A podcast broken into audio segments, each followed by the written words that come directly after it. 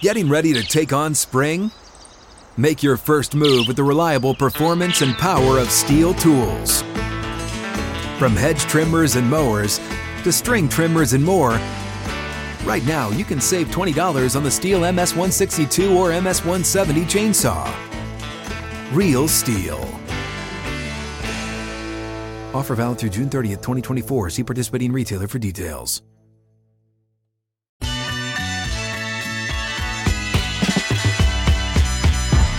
Gates and ready to go. Hot Mike with Hutton Withrow underway. Tuesday edition, reacting to all of the college football and NFL headlines starting today and throughout the week. Glad you're with us across the Outkick Network. Live from 6th and Peabody with EHOP Beer and Old Smoky Moonshine.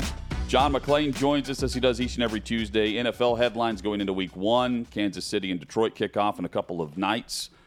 Kurt Schilling joins us in hour number three. A lot to discuss across Major League Baseball as the playoff race heats up. And Jim Nagy, the executive director of the Reese's Senior Bowl, his scouts, and himself included, at 18 different college games this past weekend. Chad, good afternoon. Good afternoon, Hutton. I'm excited about Jim Nagy on Tuesdays throughout the football season, and we have actual games to recap today, which gets me even more excited. Oh, and it starts with our top headlines. How can you not just point at primetime in Colorado as we begin here on Hot Mike? They showed up and proved everyone wrong. We doubted. We looked at the first two games that are going to be on Fox and said, man, it is going to be rough out of the gate for Deion Sanders, Colorado Buffaloes. They go on the road and win at TCU, put up 45 points against a defense that returned 9 starters and the secondary. And Shedeur Sanders looks like a Power 5 quarterback and then some. And Travis Hunter lives up to all of the NFL hype, playing over 140 snaps, both sides of the ball, incredible interception inside the 5, over 100 yards receiving. Chad, Colorado owned the college football weekend by stunning everyone. This wasn't just one or two or three big national reports or writers that said, hey, calm down. No, it was everyone. It was going to take some time, and it didn't take anything. It took 1 week to get one win to match last year's one victory. This is a 1-11 program a year ago at Colorado. 10 guys returned from that team. 10 whole players came back from that 1-11 team, completely revamped by the transfer portal with Deion Sanders coming in. I'm shocked. I was shocked when they were playing right there with TCU. I'm shocked that they won. I'm shocked Shedeur Sanders looked that good. I'll be the first to raise my hand and say, I was doubting you, Coach Prime. I doubted you the whole time. I thought this was going to be an easy win for TCU, but I thought that it was going to be one that we were going to be talking about regardless. We're not just talking about it. It's the biggest thing going now is this Colorado story, and it lives for another week. Only a 3-point favorite against Nebraska. We'll have plenty of time to preview that game also. The bottom line is Colorado's not just relevant. They're in the top 25 in this first AP ranking after week one, coming in at number 22 in the AP ranking that was just released. Hats off to Deion Sanders. The one thing that was disappointing was the hat he chose. I was hoping he'd go with the Kevin Costner Stetson. Maybe at home games, though. There's still time. Yeah, that could be a Colorado thing. You're right. Maybe at home he'll wear that. I thought it'd be fitting in Fort Worth to also wear that cowboy hat. But he goes with a more traditional look. That team was exciting.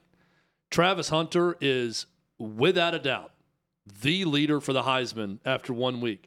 Deion Sanders is pumping up his guy for the Heisman Trophy at halftime of game number one, which is incredible. The post-game scene with Deion Sanders, which we're going to get into, incredible.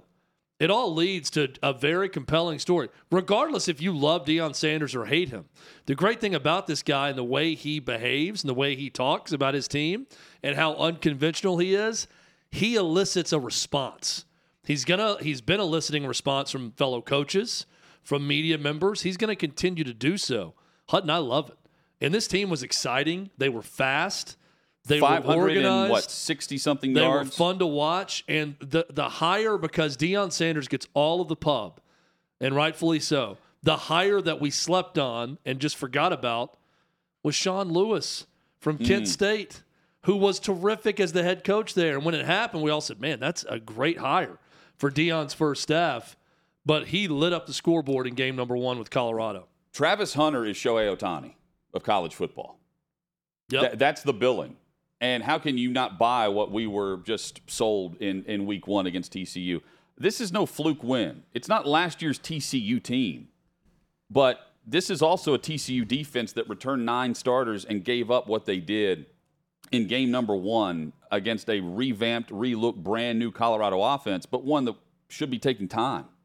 Look at the elite caliber programs across the country and how they're still working through some things. Quarterback changes, new offensive coordinators. They rely on the run game, and that's pretty much it. And here's what, 4 different receivers? Yeah. With the Colorado offense that's putting up and posting numbers and just right out of the gate ready to go. Well, that was the biggest the turning point for me. I was like, okay, what is TCU? Are they clunking up? Because you kept looking back and forth to all the games, and TCU would answer what Colorado was doing, but Deion and Shedeur Sanders and Hunter and everyone else always had the next thing in the plan, and they just continued to roll the entire game. Yeah, again, Sean Lewis gets a lot of credit, offensive coordinator, for completely overhauling what was Colorado's offense a year ago, but it doesn't really matter because it's all new players anyways for implementing his offense that quickly and having that thing humming right out of the gates with Colorado. Hutton, you mentioned Travis Hunter. Just how unprecedented is this? You got to go back to 1987 and a guy named Gordy Lockbaum of Holy Cross that finished 3rd for the Heisman Trophy that year. To see a guy who played that many snaps on offense and defense and affected a game like that. Before that, you got to go back to the 60s. Think about all of the college football games that happen every weekend. Yeah. Over 100 teams playing college football at the FBS level, and how unprecedented this is, what we've seen from Travis Hunter just through one week. Remarkable. Well, and the biggest buzz I can relate to with a player like this that's not even close to what we saw was Adoree Jackson at USC, where he's in all 3 phases, and it's not every single play. You know, they're just packages. This, I mean, the temperature on the field was, what, 100-plus on Saturday? And he's playing 140-plus snaps and doing what he did on defense, too. That interception, by the way, was incredible. Inside the 5. Well, just a perfect mix of anticipation with athleticism, the way he broke on that ball and how he had to go up to get it and contort his body to do so. Really incredible. A great photo of it that we're showing right now. I can't believe it. I keep going back and watching it and thinking how quickly all of this happened, how much everyone doubted Deion Sanders, and how out of the gates, with all of that turnover, somehow a coach found a way to not take their time and immediately look competent, fun, fast, explosive, everything in a one off-season overhaul. It's the story of the sports year so far. It really is that incredible. And now Deion Sanders is the talk of everything right now. I'm curious to see the ratings when they come out. I think that Fox's Big Noon Kickoff show, the Fox pregame show in college football, I think they're going to have better numbers than College Game Day for the first time ever. And I think it'll probably happen this next week because the buildup of Deion Sanders. But getting Deion Sanders and being around Colorado the first 2 weeks, they were close a couple times last year in the ratings. I think they'll surpass them now because of the Deion factor. And that will be Deion against Nebraska, the first home game. And on game day, they'll be at Tuscaloosa. Yep. It'll be Alabama and Texas coming up this weekend. Chad, so 2 teams that won by 20 or more points and were big underdogs against Big 12 opponents. Talking about one of them there with Colorado, 20-point underdogs. They went outright in what was an amazing story. Same could be said for Texas State over Baylor. And we can tie both in because of the overhauls. 53 transfers led the country for Colorado, first in FBS. 45 transfers for Texas State. That's number 3. And we saw the transfer portal on full display this weekend and how quickly you can change a narrative about a program. It's either changing the narrative about the Colorado program or changing the narrative about Baylor based on the way Texas State beat them. Well, if you hate the transfer portal and you hate guys bouncing around, especially quarterbacks bouncing around, you're going to hate the outcomes of these two games over the weekend, especially for quarterbacks moving, because this is not just a poster board. This is a billboard on the most trafficked interstate in America right now for success you can have as a quarterback for moving. Shedeur Sanders at Colorado, TJ Finley, who was at both Auburn and LSU, and in game one at Texas State, lights up Baylor on the road, and they win easily. Yeah. I mean, they were in control of that game, really start to finish, and win going away by 11 points as a 27-point underdog. G.J. Kinney, 34-year-old head coach at Texas State, another terrific story from the weekend. But if you hate the transfer portal and you hate guys bouncing around, you're not going to like these two stories because this is an endorsement for that. And endorses it, and it also puts even more pressure on the coaches at the very top because here come everyone to poach and prod and try to see what they can get from other rosters. We're already seeing it, by the way, and it's not even Deion that's doing it. Travis Etienne is openly on social talking about his brother at Florida and saying how he can't wait for him to get to the portal and get to Colorado with prime time after what they did. Chad, double overtime thriller for Wyoming and a great game against Texas Tech where 4th and 7, they get the touchdown. They need the two-point conversion for the win. They get it. Wyoming wins, and we win too based on Kelly and Vegas's advice to us on Friday. And how about last night? Duke over Clemson, where Riley Leonard and company show up and show out.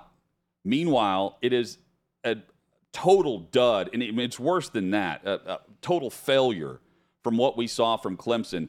I've never seen that before, where there's lack of poise, lack of confidence, and not just from role players, from the quarterback and running back, and from the head coach. Penalties, mistakes, turnovers, missed field goals, special teams miscues, block kicks, and Duke wins against a top 10 opponent coming in as an unranked ACC foe. There's a lot of parallels. I'm going to get into this a little bit later, big picture on Clemson and Dabo Sweeney. And I think oftentimes we're too quick to bury someone. I don't know that we are with the online slander right now about Clemson. A lot of parallels, Hutton. You'll remember this. 2008 Tennessee Vols season opener at UCLA, where the wheels immediately came off. New offensive coordinator, okay? Think about the parallels here. Mm-hmm. A guy had left that had been a part of the program for years and years, had been around, was a top lieutenant, Brandon Streeter. You can go back to Brent Venables leaving the program also and the effect that had on Clemson.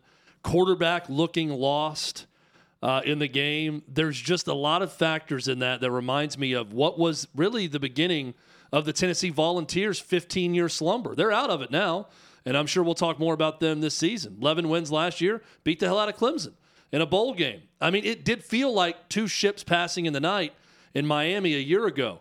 Tennessee was replaced by Clemson as a national power. Clemson goes on, national championship winning program. Dabo Sweeney will be a Hall of Famer. But I'm watching that game last night. Cade Klubnik looks like a lost child out there. He did. He's throwing the ball to double coverage. He's not seeing safeties. He's sliding feet first when all he's got to do is stick the ball out for a first down late in the game. I'm blown away by the level of incompetence within that program. And maybe the biggest takeaway from last night, Tom Luganville, who does a great job, has come on this show multiple times with ESPN. He's a football guy that's down on the sideline, former Georgia Tech quarterback, who is a sideline reporter watching the game. His big takeaway from that game last night, Duke and Clemson looked no different physically. That is shocking. Well, and up front. That is shocking when you think about the greatness of Clemson over the last 13 years. Their defensive front, just start there from Clemson. And Luganville's pointing that out. Yeah. And they went toe-to-toe, talent-wise. And props, by the way, to Elko and company for being ready to go and not hearing and all the chirping and the noise about Leonard being the third-best quarterback and he's the guy you got to watch and Clemson needs to be on upset alert. They become the first unranked team in 40 years to start the season with a victory and a 20-point win against a top 10 opponent. And they did it where it was a tight game, but you never really felt like Clemson was in it. Even when they reached the red zone, they were turning it over. They're missing kicks. Great job by Duke last night. He's a defensive mastermind. And you can just watch that game last night and see how many great things they do defensively, holding Clemson down the way they did throughout the game. 9-4 in year one at Duke. And now you open the next season by beating Clemson, who's in the top 10 when you play them. Incredible job by Mike Elko. Tough not to – well, it's easy to appreciate the job that he's doing. Tough not to love that scene of students rushing the field last night, too, for Duke football. Of all things, to see that success was pretty cool. We'll get to our biggest surprises and biggest disappointments coming up. Chad, just the atmospheres of college football. I was down in Tuscaloosa, saw Alabama. You were here. You saw Tennessee and Virginia. It's just great to have football back, the pageantry, the loyalty, the fan bases, everything is back, and that's what's great about sports. And it feels like just the ultimate reunion, right? Like if you go to your team's game or you're out, it's even just seeing, it's like seeing a familiar friend, but it's like 30 minutes past and not 30 years right. with someone. It's such a long off season to get here to the college football season that when it hits, it's this rush of adrenaline and familiarity that feels like every other year of your life you've watched college football when you start watching it on a Saturday. I love that sense of familiarity. We got it all weekend long. The best and worst, the alphas and the betas from the weekend. We had to discuss the SEC and Big Ten. Big takeaways as well in the Pac-12. All of that straight ahead. Glad you're with us across the Outkick Network. Hot Mike with Hutton and Withrow.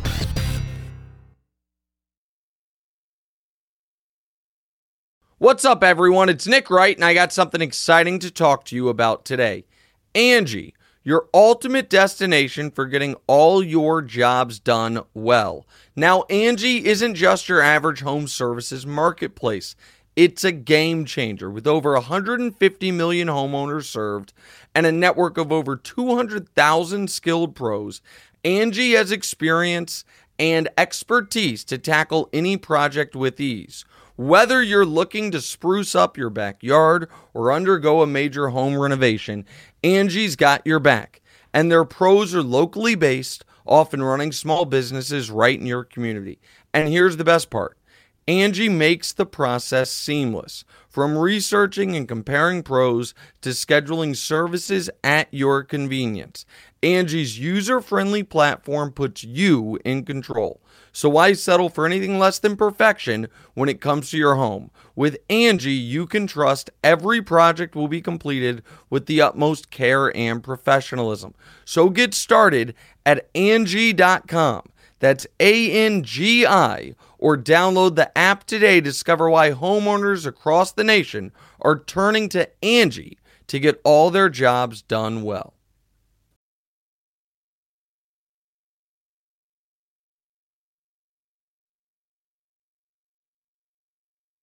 Plenty to discuss today. Tuesday edition. You're probably like me. Feels like a Monday. Yeah, it does. It does. Every day feels like a Monday, though, really, till Friday. It's long weekends when you get the Monday off. Always a weird feeling when you're back to work. Feels like a Monday, but doesn't. And then the Monday feels strange. Yeah. When you're not back at work, there's something weird about that day. There's plenty to react to from the weekend. We should have done a show Monday. Yeah, I don't know that I've ever had like a great time on a Monday of a holiday weekend when you go back to work the next day. Yeah. It's always been a day of transition. Just a day of kind of getting your feet underneath you, ready to go for the work week. It's never been a huge holiday for me.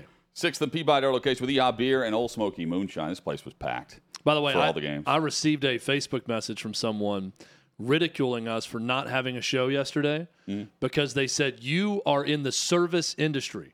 You are here to serve. Labor Day is for laborers. It's for hard laborers, not you, to take the day off. I mean, I don't disagree. I responded. It's the first weekend of college football. Yeah, I'm thinking. Everyone else is reacting to it. I'm thinking, great. Thanks a lot. Appreciate it. We're here reacting to it all day. Clay had a show yesterday. Did he? Yep. He sure did. Did he talk college football? He did. And other things? Clay's always had a show on Labor Day.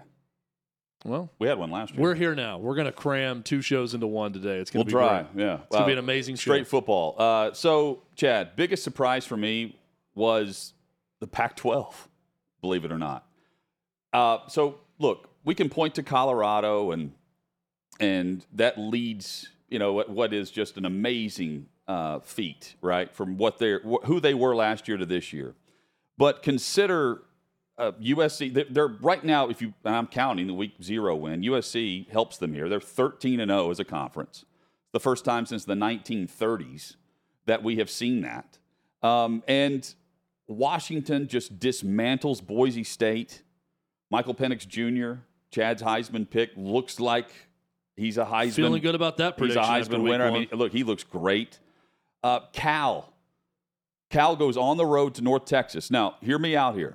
This is a game that on paper, just Cal at North Texas, the Pac-12 team should win that game. But it's the way they did when there was a lot of money on the home team with the mean green. Cal rushed for 350 yards in that game, nearly 60 rushing attempts. I don't really think of Cal as that team. By the way, they host Auburn this coming weekend. And if you start continuing to look around the conference, while you can point to some games that were extremely lopsided for good reason, by and large, there is plenty of reason for distraction at every program right now. And they showed none of it on the field. Props to the Pac-12, unbeaten and taking care of business. I would not have predicted that. So there's a tie-in to one of our stories of the week with the big upset with Texas State. Jake Spavital is the offensive coordinator at Cal. He was the head coach who got fired at Texas State, clearing the way for G.J. Kinney to come in and do his thing. But Jake Spavital, great first week against North Texas. Davey had Hawaii as the upset pick. That was never close. Well, it was 35-27, I think, against Stanford, was it not? Stanford rolled them. I saw the highlights on Saturday morning on the highlight shows, but they were up pretty big. Troy Taylor looked good in the first week. Just reiterating your point, Hutton, about I mean, Pac-12 teams looking good.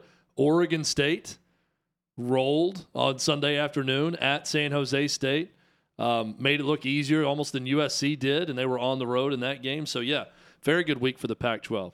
My biggest surprise of the week, UNC's defense. And we said last week, if they can just be okay, then they're going to have a chance to be really, really good with that offense and with Drake May. They were better than okay.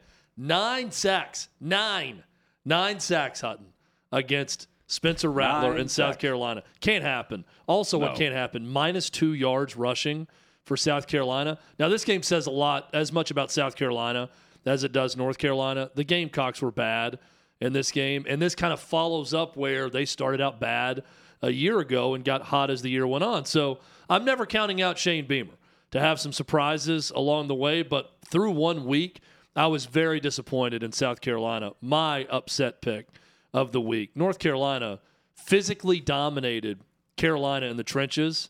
Now, they sent extra guys. They were super aggressive, and that is what helped with the 9 sacks, and South Carolina's offense could not make them pay. But I was impressed with North Carolina's defense through 1 week. If they can get more of that or anything approaching it, they're going to be a factor in the ACC because Drake May had 2 interceptions, was not great, didn't have to be great, and they still won by 2 scores. Didn't they win was it home game or road game last year? They were 8-1 or something. They were 8-0 starting on the road, I believe. They got off to that really hot start. They were 6, 7-0, something like that. And then they lost, I think, 3 of their last 4. They hit a tailspin late in the season. They're once again just one of those teams that just don't come to mind. Mm-hmm. Like when you're thinking, we're talking Duke and Clemson, and I'm thinking, okay, Duke showed us this. Well, here comes the gauntlet of teams, and I'm starting to rattle off some names. And North Carolina is still not one of those teams I'm thinking of in the ACC from a football perspective. I certainly will now. And South Carolina, I mean, a lot can be determined over the course of a season, but in order to climb the ladder and take the next step on the staircase, this is a game that you've got to have coming off the finish that you had a year ago. And this, to me, sets up a season for them that ends up looking a lot like potentially last year or potentially 2 years ago. I don't think they bottom out. I still believe in what Beamer's doing, and I think Spencer Rattler will have a lot of games where he's extremely hot or extremely cold. But and that offensive line. The old line's an issue. Yeah, and you start to realize they lost a lot in the transfer portal. They did. And you see that offensively with all that they lost in that game. They're going to get better. I'm not writing them off just yet. I was just very disappointed in week one. There was no carryover from the end of last year to that game this year. They couldn't block anyone. And if you can't block North Carolina, you're not going to block anyone in the SEC. Chad, we touched on my biggest disappointment of the weekend, and that's Clemson and the sloppy, self-inflicted errors. Just an utter inept performance that we just don't see from them. I know you're going to dive in a bit on what we're seeing right now with the Tigers program and what's on the horizon. Your biggest disappointment, Texas Tech. Yeah, and this is simply, selfishly, it's my Big 12 champion pick. I thought they were going to be better than they were. Tyler Shook, they were fine offensively. They're up 3 scores in the game, and then it gets close, and Wyoming ends up winning it. Hats off to Craig Bowl, who's done a very underrated job in Laramie. They routinely win 8 games a year. They were really good in this game, but for my pick to win the Big 12, I was disappointed in what they allowed against Wyoming, and not just not taking care of business and covering the spread, not winning the game and losing in double overtime. Disappointing start for the Red Raiders. Plenty of alphas from the weekend, though. And the one game we haven't touched on, maybe the biggest point of emphasis and alpha, Florida State. They manhandled LSU in this football game. Tie game for the first half, and then the Seminoles just took over. And you have Travis, who certainly did that. And LSU just pushed around in ways that we don't see ACC teams do that against LSU, Bama, and others. Georgia. LSU, to me, they can still achieve a lot within the conference. And I still go back to what I said before the weekend. Win or lose, both teams come out of this weekend with everything for them in front of them as far as goals are concerned. Florida State, though, comes out of it as a legitimate college football playoff contender. And LSU's got to get to the SEC championship game now. Yeah, and I think that LSU will rebound from this and be fine. I really do. They were a year ago. How about the calls for Brian Kelly's job by the fan base? Insane. And look, Brian Kelly, they lose in a sloppy game in week one a year ago in New Orleans to the same Florida State team. They get spanked at home by Tennessee, and they go on to beat Alabama and have a really good finish to the season. So I think they're going to rebound. I think Brian Kelly's the one guy who's not a beta for LSU right now in their response to this game, because the post-game press conference said, we thought we were Georgia, apparently.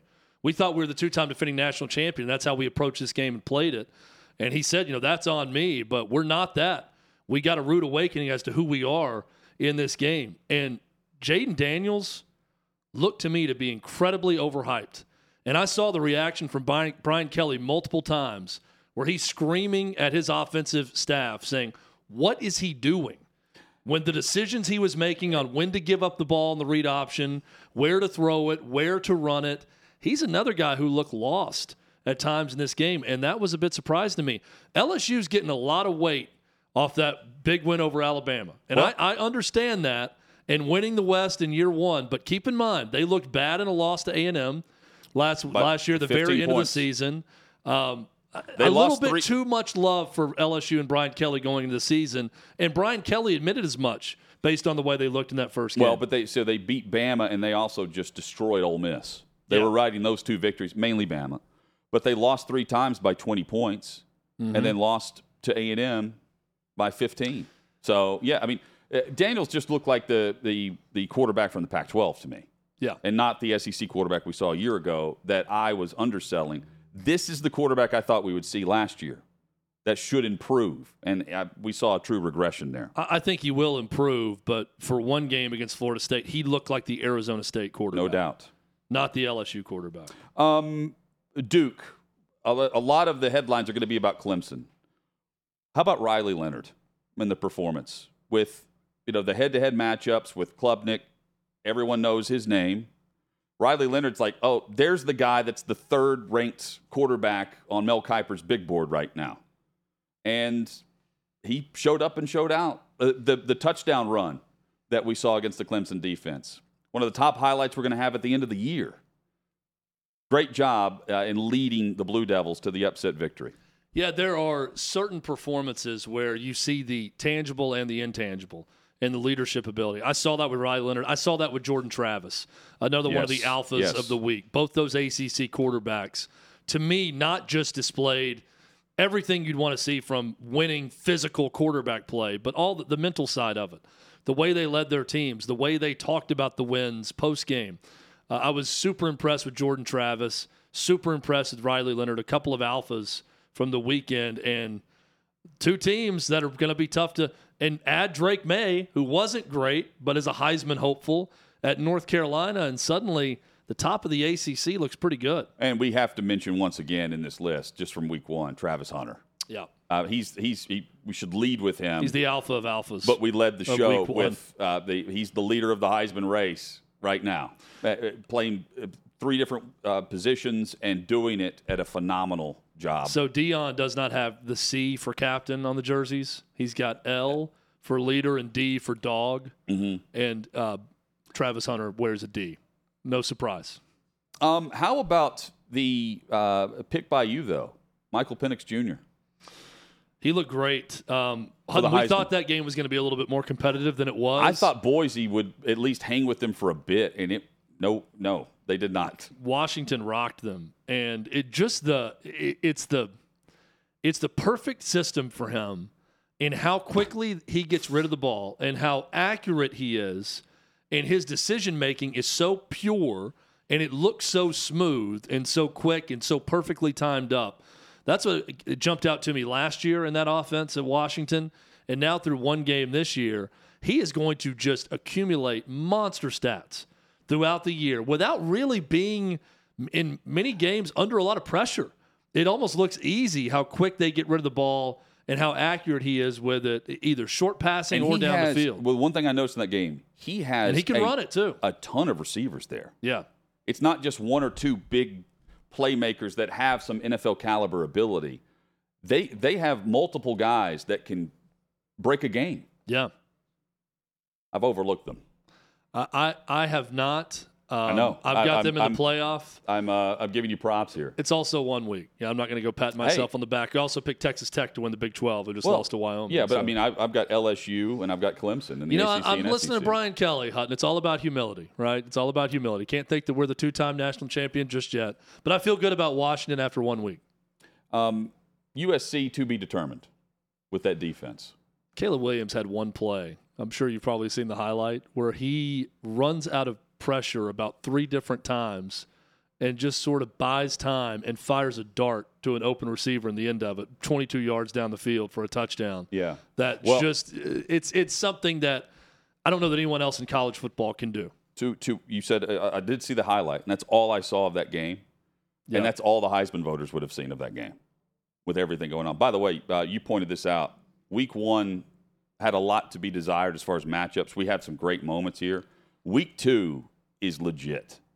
It's stacked. And it starts with Texas and Alabama. And it also will compete with Colorado and Nebraska. Who would have thought about this? Two biggest games.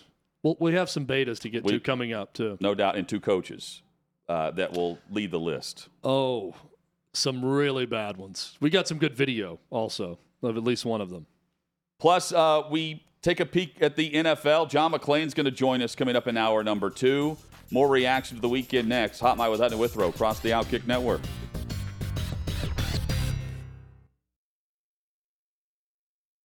Another day is here, and you're ready for it. What to wear? Check.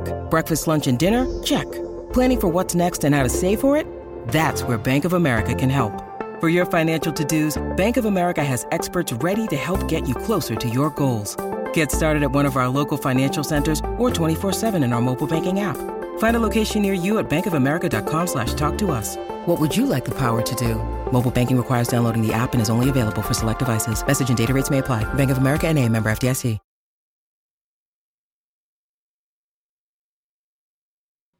Sixth and Peabody, our location with Yeehaw Beer and Old Smoky Moonshine. Debuting September 7th. It is Outkick the Morning with Charlie Arnold. 8 a.m. Eastern across the Outkick Network. That includes Facebook, Twitter, X, and YouTube. Check out Outkick the Morning with Charlie Arnold. It launches September 7th, 8 a.m. Eastern. Chad, the network includes our YouTube channel. You can search out Outkick there. You can join Chad in the chat.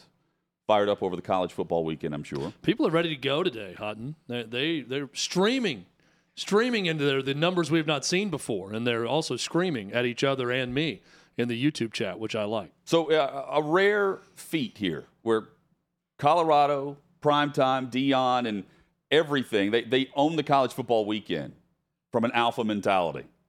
But the postgame presser from Deion Sanders, in my opinion, a beta move as he calls out Ed Werder. What's up, boss? You believe that? Of all the Hold on. Do you believe that? Huh? Who said I didn't believe that? No. I read through that bull jump you wrote. I read through that. I sifted through all that. What did I write? Oh, no. Come on. Can I ask my question? Do you believe? In what? I believe. I believe. You just answered it. You don't believe. Next question. I have the next question. Guys, throw me over here. Gets the next question. Throw me, go ahead. Ed Werder there, NFL reporter covering Colorado and Deion. That tells you the importance and the pull that Colorado brings. But believe in what? Yeah. I love that response. Believe in what? It's one game. Let's also put this in perspective. It is one game with a full slate ahead. Can Colorado shock everyone and go on this massive run with the talent that we saw and the moxie and the confidence that they have? Sure, they can take over, and they're going to dominate headlines regardless of wins and losses. But perspective on one victory must be shown here when you're calling out the media in attendance saying, do you believe now? I read all the junk. The bull bleep. That comes back around upon a loss. And, I mean, the record remains the same. They're 1-0. But 1-0 isn't the time to start pointing fingers back at the media that came and covered the game at TCU in Fort Worth. Yeah, while it's entertaining, it almost comes across as I better get my shots in while I can. Like maybe he knows this isn't going to take place all year. I don't think it's that. I mean, even on the field post game, you know, they're pointing to everyone, you know, counted us out. Yeah, I think it's also just an off season of reading and hearing that. Here's my big issue with that, and what makes this a beta move to me by Deion Sanders. We're gonna read and hear and see all this stuff about Deion Sanders does not care what you think. He doesn't care what the college football establishment thinks. He doesn't care what talking heads like us think. He doesn't care what reporters think, writers think about it. You can't live in both worlds. Do you care or don't you? Because I just watched a press conference where it's very clear that you care a lot and you read everything being written and you're reciting what people have written about you back to them. So you do care. Let's be clear. You care about it and you're using that as motivation. That's fine. This leads to great entertainment like we saw in that game and in the press conference. But don't act like you don't care. You care. You stored it away. As you said, you're keeping receipts. You're ready to fire back at people. That's fine, but can't have it both ways. There will be receipts upon a loss, too. Oh, yeah. Just ask Dabo Sweeney. Just ask Brian Kelly. I mean, some of the top coaches in America. Deion's now one of them, by the way. He's the star. They're also reading through receipts and trying to keep them based on the negative reaction of one game and one loss. Another loss, though, for Butch Jones at Arkansas State. Ooh. His record now is 5-22, I believe. And this is not a bad Group of Five program either. They've had some success. Recently, they have been among the best teams in that Group of Five, statistically and just wins and losses. Butch Jones, former SEC head coach, now there after, an analyst, errand boy for Nick Saban a bit at Alabama. Now a head coach at Arkansas State, and he's not winning, and his team's not playing very hard to the point where in a boat race game against Oklahoma, he's crying on the sideline. And you have to not lose the game before you can ever win the game. And he's saying that his team showed up and then just, that's about it. They came out of the tunnel. He's consoled by a bench warmer on the sideline during the game because he's so emotional about the lack of effort and performance and give a damn from Arkansas State in that game. Butch Jones has no chill. This was the problem he had while at Tennessee. He's very, very uptight, comes across as insecure, and when games get tight or things aren't going his way, you see the red. I mean, his face becomes purple at times with frustration, and it's almost like he squeezes the life out of close games or difficult situations. There's no doubting the man cares about his job and about the job he's doing and about, you know, what people think about him, how his team is performing, all of those things. I've never had any doubt in that.